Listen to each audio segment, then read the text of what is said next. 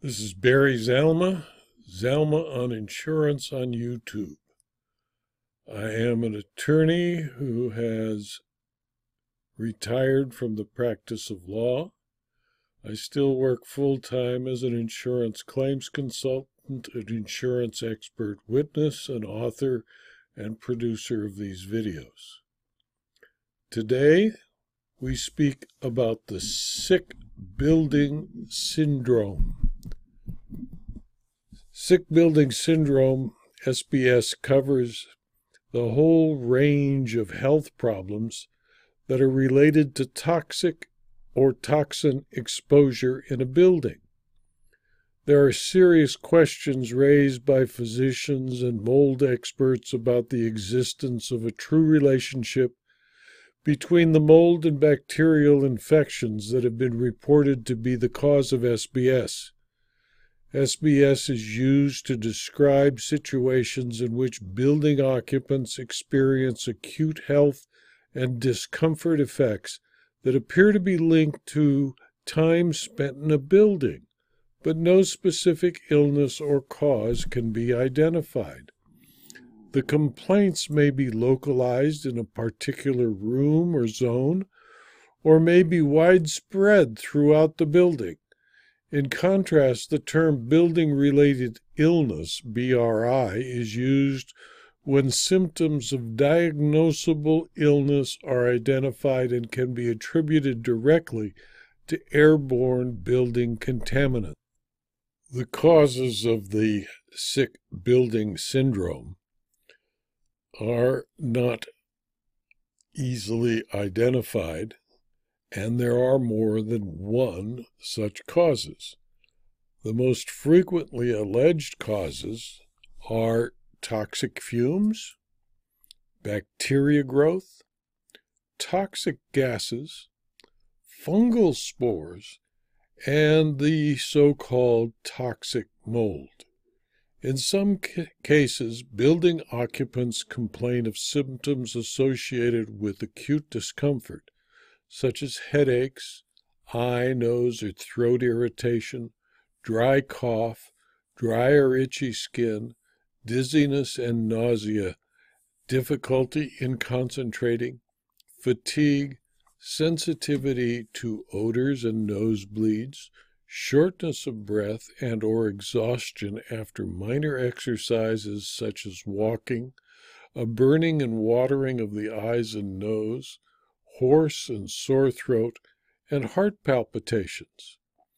The toxins in certain molds have been suggested to be a medium that triggers asthma attacks to certain people sensitive to mold. The toxins may also act as irritants and can exacerbate asthma in otherwise non sensitive people. Hypersensitivity pneumonitis has also been linked to both short and long term exposure to molds. It may develop following either short term acute or long term chronic exposure to molds. The disease resembles bacterial pneumonia and is uncommon. It also seems to resemble the effects of uh, viruses such as the COVID 19 virus.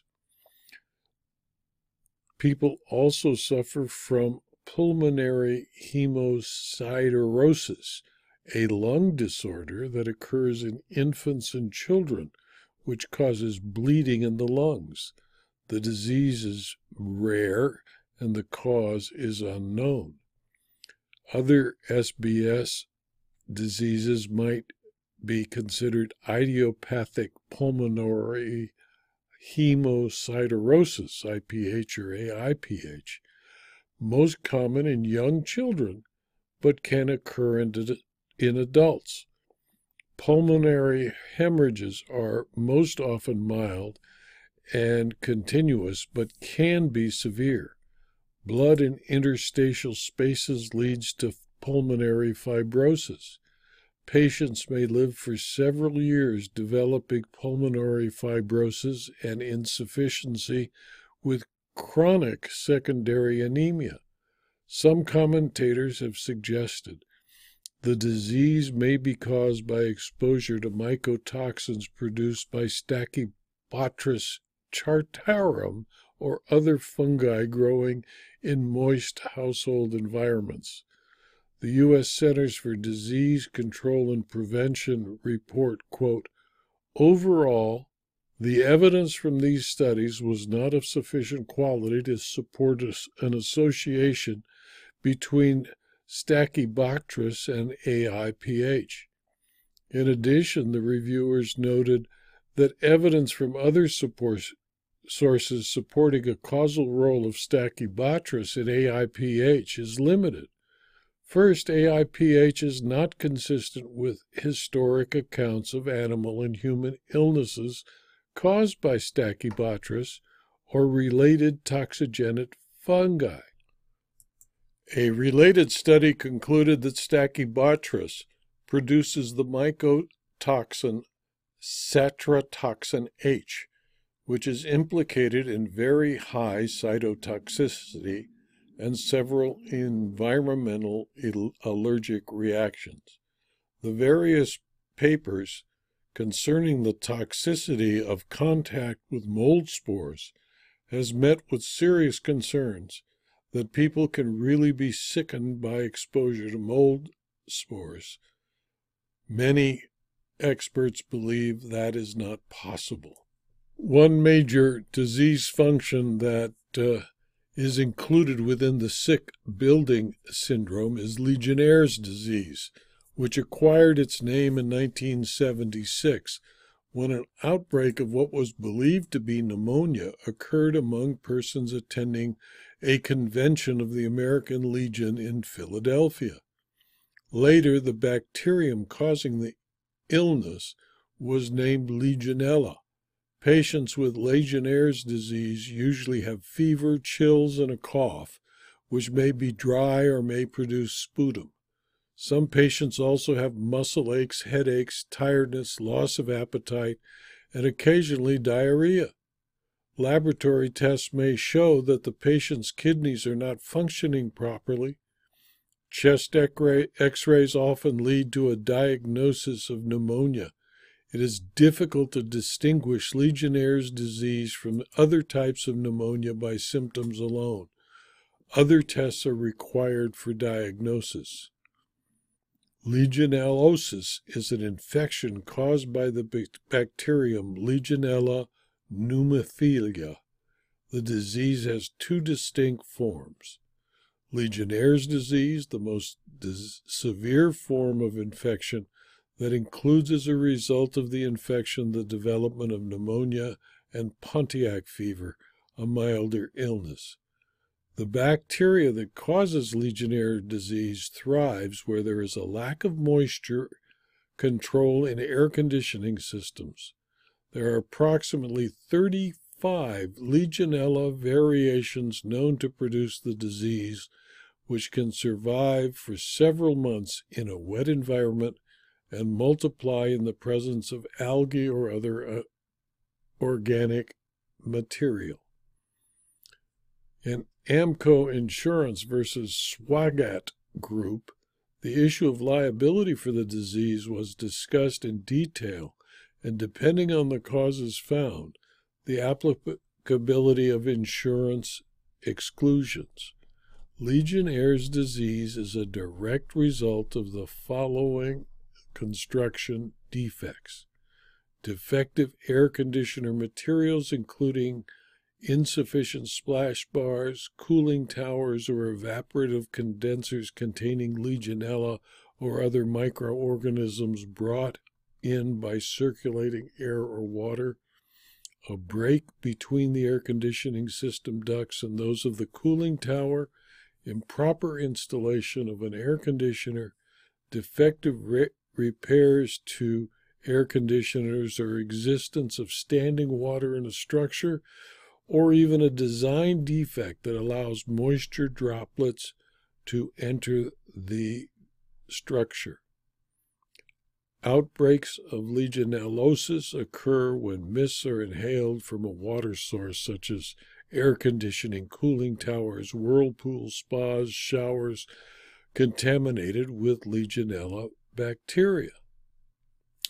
In Methodist Hospital of Indiana versus Ray, a 1990 uh, Court of Appeal decision, a patient contracted Legionnaire's disease while hospitalized. Ray claimed that during his hospitalization to have a kidney stone removed, the hospital negligently and carelessly caused and permitted its premises to become infested and infected with the de- deadly Legionella pneumonia bacteria. The court, based on Indiana statutes, refused to allow the case to go forward, although it indicated that discovery might provide facts to establish a basis to maintain the suit.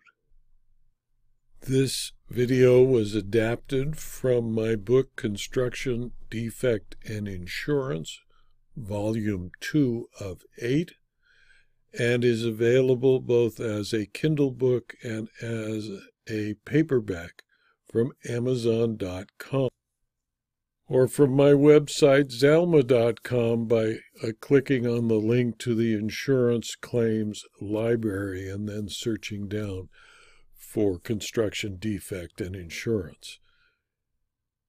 If you found this video to be of interest or use to you in your profession, please tell your friends and subscribe to the YouTube channel.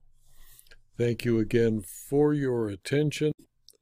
This is Barry Zalma, Zalma on Insurance on YouTube. I am an attorney who has retired from the active practice of law. I now spend my time acting as an insurance claims consultant, an insurance claims expert witness, an author and creator of these videos. Today I'd like to talk about the presentation and resolution of a first party property claim under a homeowner's policy.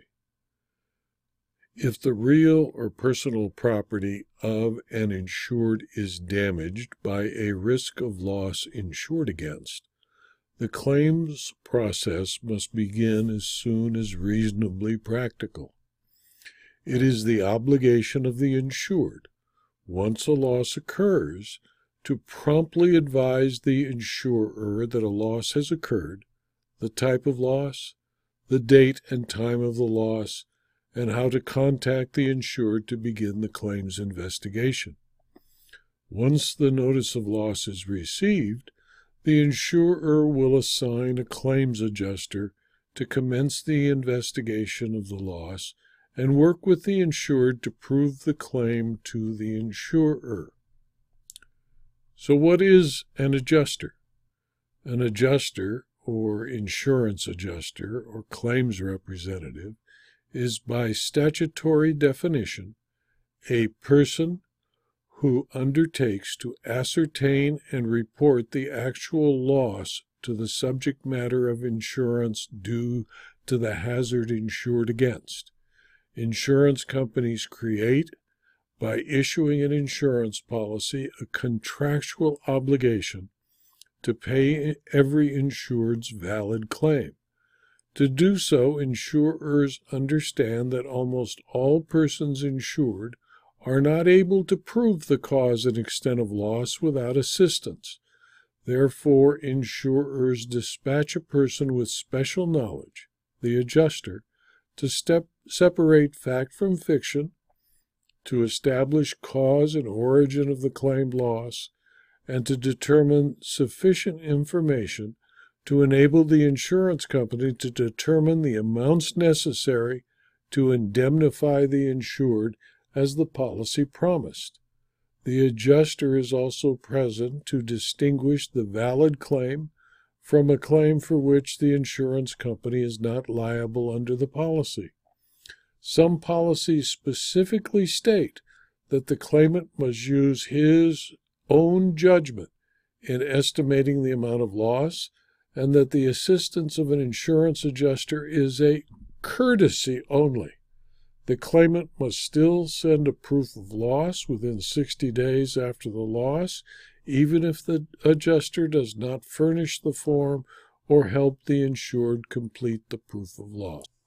As a general rule, when an insurer gives its insured written notice of its desire that a proof of loss under a policy of fire insurance must be furnished and provides a suitable form for such proof, failure of the insured to file a proof of loss within 60 days after receipt of such notice or within any longer period specified in the notice is an absolute defense to an action on the policy. Since the invention of the adjuster more than a century ago, the first person from the insurer that the insured meets when he or she suffers a first party property loss is the adjuster. The claim adjuster was invented to smooth the claims process and be certain that the insured receives the indemnity pro- promised and performs a complete and thorough investigation to avoid the sometimes unusual fraudulent claims. Every modern claim adjuster operates with the knowledge that it is his or her duty to aid the insurer in its obligation to fulfill the promises made by the policy of insurance and assist the insured in presenting his or her claim to the insurer. An insurance adjuster is a person engaged in the business of insurance. The first party property insurance adjuster limits his or her activities to the investigation and adjustment of first party property claims like fire, lightning, windstorm, hail, theft, and other damages to real and personal property. An insurance adjuster is an agent of the company, and his powers and authority are prima facie coextensive with the business entrusted to his or her care. The duty of the adjuster is to ascertain and determine the amount of any claim, loss, or damage payable under an insurance contract and or effecting settlement of such claim, loss, or damage. The acts of an adjuster within the apparent scope of his authority are binding on the company, without notice to the insured of limitations on his or her powers. Now, the adjuster has certain duties and obligations. Among those include the fact that a special relationship exists between an insurer and insured because they are in privity of contract. As an individual, the individual insurance adjuster is not in privity with the insureds based on their insurance policy wording. Thus, although the employee adjuster does not owe a special duty to the insureds on which the bad faith tort could be based against the adjuster, he or she owes the duty to the insurer employer. Although actions of the adjuster can support a claim of bad faith against an insurer for whom the adjuster works in most states, the adjuster, not being a party to the contract, cannot cannot commit the tort of bad faith. Consider Gruenberg versus Aetna, a California Supreme Court decision. In the absence of privity of contract, an insurance adjuster is not individually liable to an insured for failure to settle a claim against an insured. Consider Dumas v. ACCC Insurance, a Georgia appellate decision. However, the actions of the adjuster can cause the insurer that employed him or her to face charges of breach of the insurance contract and liability for breach of the tort of bad faith. Now, the duties under an insurance policy are not one sided. The insured also has an obligation to meet with the adjuster and work towards the proof of loss. Every policy requires the insured to meet with and cooperate with the investigation of the insurer. Therefore, when the insured first meets with the adjuster, he or she should explain to the adjuster the basic facts of the loss and seek from the adjuster, if not offered voluntarily, an explanation of the duties imposed on the insured by the policy. The adjuster, of course, should then advise the insured that policy requires the insured to prove his or her loss to the insurer and explain the policy conditions that must be fulfilled by the insured.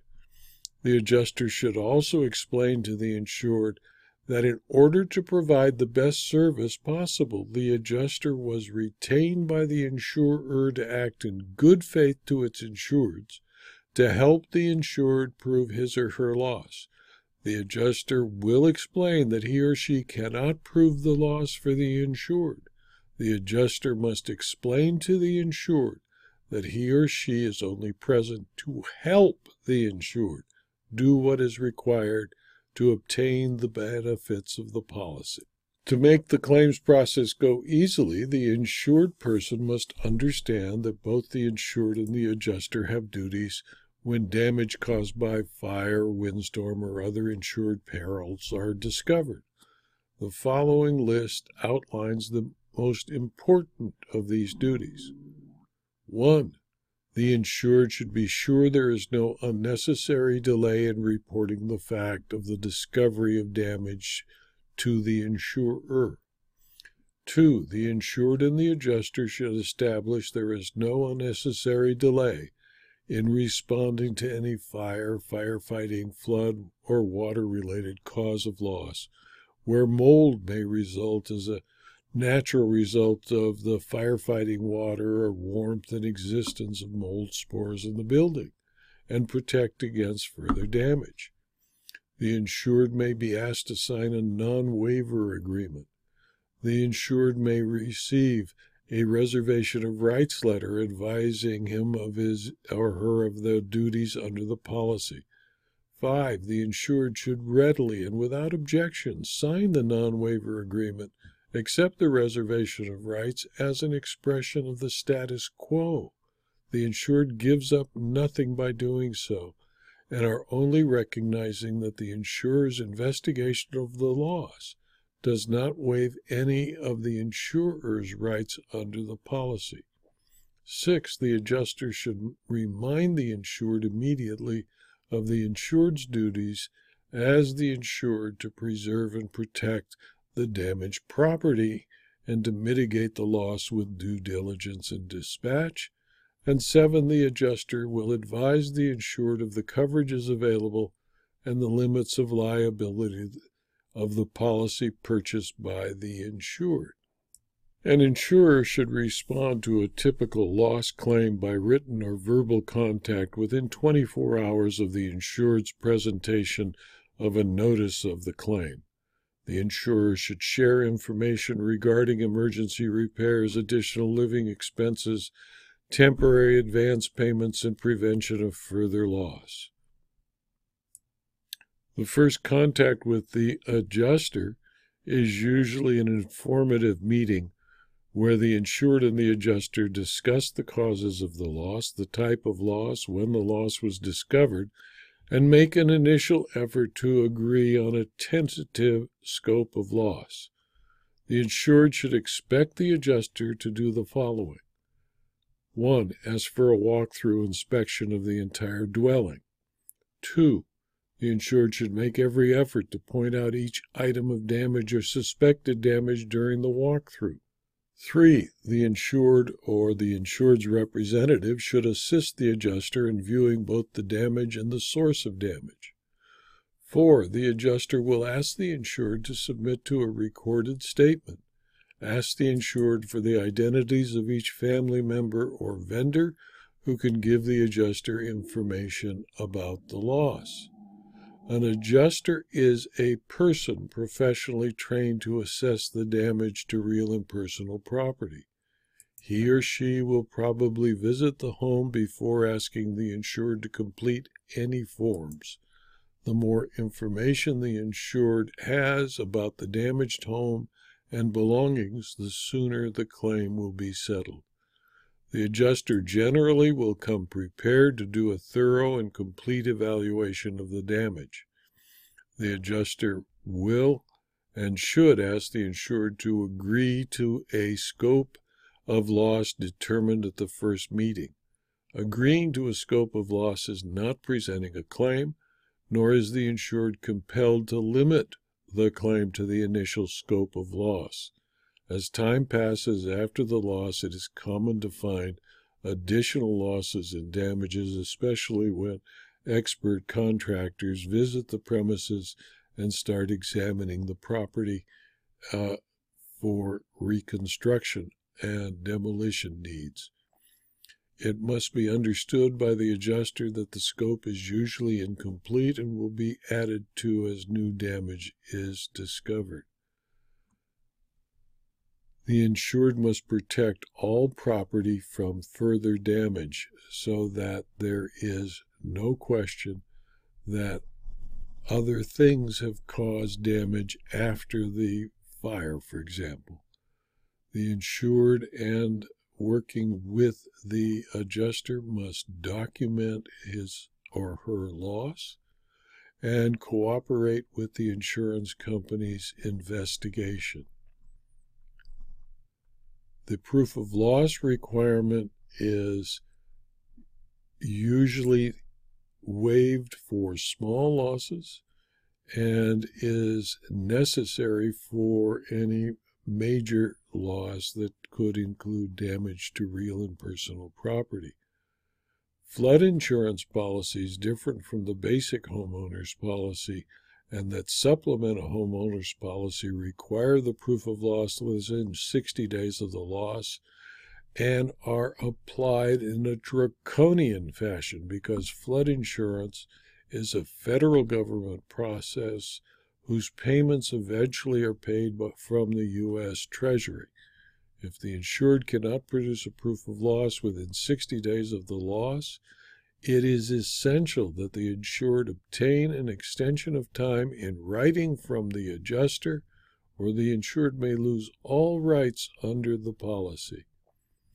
Many insureds believe insurers make a practice of making inadequate, sometimes called lowball offers of settlement. They are wary of what they think are estimates from insurance company friendly contractors. Whether true or not, it's a good practice to get a second or even a third opinion or written estimate to repair and replace the damaged property. The insured should never sign a release, a waiver, indemnity, hold harmless agreement, or assignment of benefits without first obtaining proper legal advice.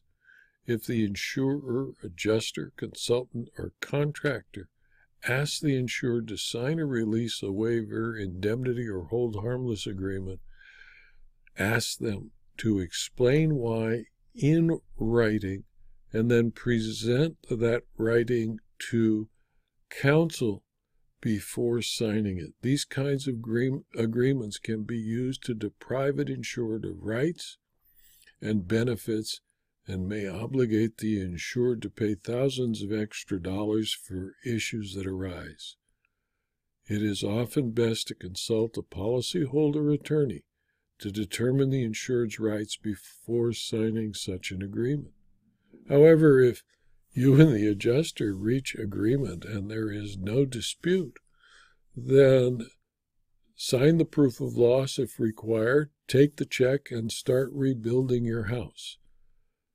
On the other hand, if a public adjuster or contractor asks the insured to assign the monies to be paid by the insurer to the contractor or public adjuster, the insured will find that he or she may have given away the right to receive the money from the insurer and may ha- have to take from whatever is paid by the insurer a contingent fee payable to the public adjuster or contractor unless you simply do not have time to deal with the adjuster who is working to resolve the claim with you, a public adjuster or a lawyer is simply not worthwhile.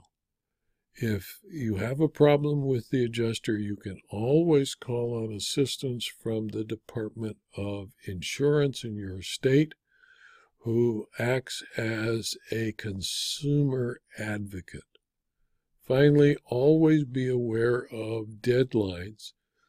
The insurer and its adjuster are obligated to advise you of them, but if they do not, it is in your best interest to read your own insurance policy and make sure there are no deadlines that need to be waived.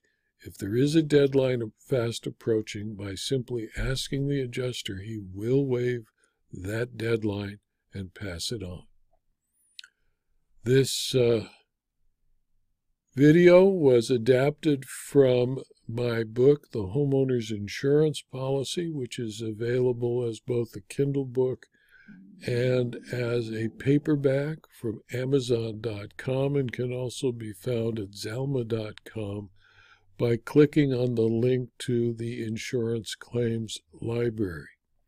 If you found this video to be useful and of interest, advise your colleagues and friends about it, and please subscribe to the YouTube channel so you can learn about new videos as they appear. Thank you for your attention.